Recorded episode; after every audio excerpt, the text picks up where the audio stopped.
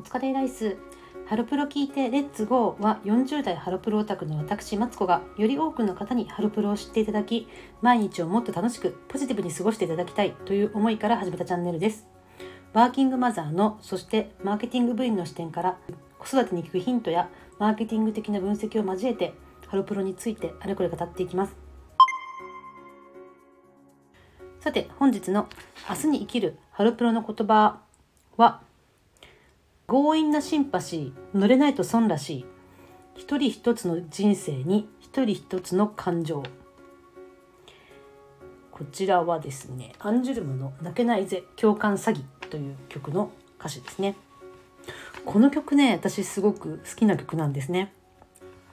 どんな曲かというとまああのみんながすごい泣いた。全米感動号泣。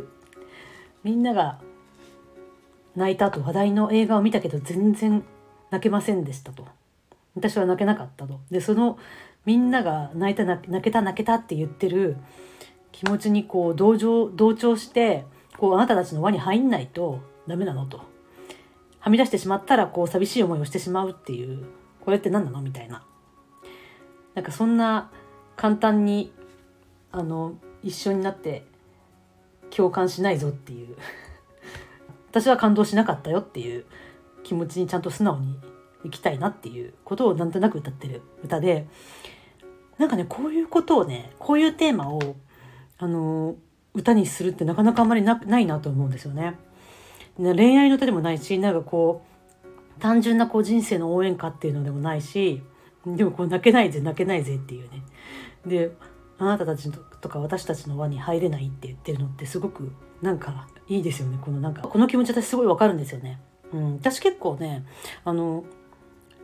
協調性はある方というかあまりこう集団行動とか苦手じゃないんですけどあのかといってこうね何かの集団にどっぷりっていう感じにはなかなかなれなくって、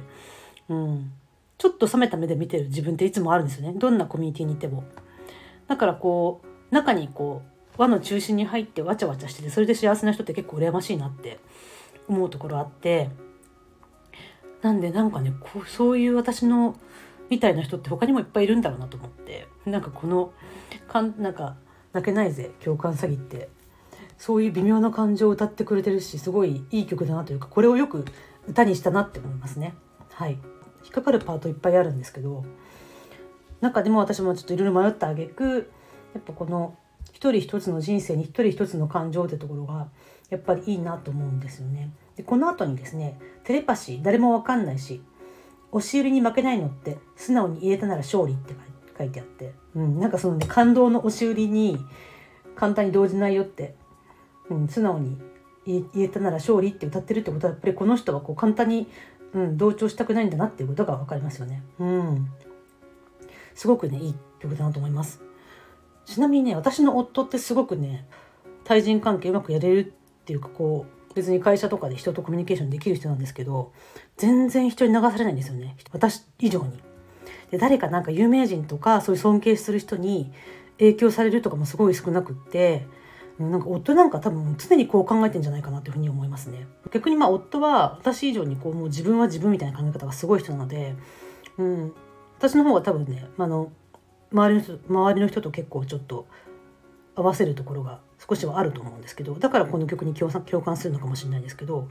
うちの夫レベルまでいったら多分この曲の人みたいな悩みがないのかなとも思いますね。はい、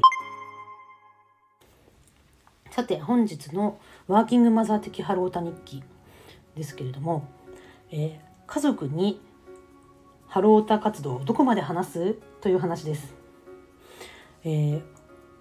この放送のリスナーさんの方でお子さんいらっしゃる方または家族と一緒に住まれてる方ってどのくらいいらっしゃるんでしょうか？皆さん家族に自分がハロータだっていうことってどこまで明かしてますか？私はですねまずですね夫とも交際し始めた頃から私がハロプロ好きだっていうのは夫は知ってたと思うんですけどあの夫は全然興味ないんですよね。であの2人で結婚前とかに2人で車でドライブ行った時とかに私がなんか Berryzとか℃-uteとかの CD をあの持ってって流したりとかしてもなんか なんだこの曲とかってすごい結構バカにしてて 笑ってたりとかしてたんですよね。多分だから夫は全然興味ないと思うんですよ。でメンバーのこととかも全然知らないしもともとそういうアイドルとかそういうものに興味ない人なんですね。だからまあ言わの言わないんですけど子供生まれてからもですね何度かこうコンサートとかに行きたい例えば℃-uteが解散する時とかどうしても行きたいじゃないですかでチケットが取れたから行きたいっていう話をした時になんかそれまで全く夫夫に対してあのまだキュートとかハロプロが好きだってこと全然言ってなかったんですけど行きたいからちょっと子供を見ててほしいみたいな話をした時にまだ好きだったのって言ったんですよだから、ね、それぐらい全然夫の前であの動画とか見たりもしないしあのそういうハロプロが好きだっていうことをねもう全く一人の時にこっそり見てるっていう感じだったんですね。でそんな感じでまあ℃-ute解散した後も私自身もあんまりちょっと一時期ハロプロのチェックもあんまりしなくなっていたのであの自然とそういうこともなかったんですけれども、えー、2年前にその BEYOOOOONDSには BEYOOOOONDSにはまってで1年半ぐらい前にファンクラブに入って、まあ、 BEYOOOOONDSのコンサートとか、えー、とイベントとかに行きたいって思うようになったんでファンクラブに入ったんですね。でその時にですね夫に、まあ、今最近あのこう新しいハロプロのグループが結構好きになってイベントにも行きたいからたまに行かしてもらいたいって話をしたんですね。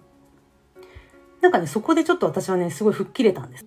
その頃子供上の子が小学校1年とかで下の子が年少とかだったんですけど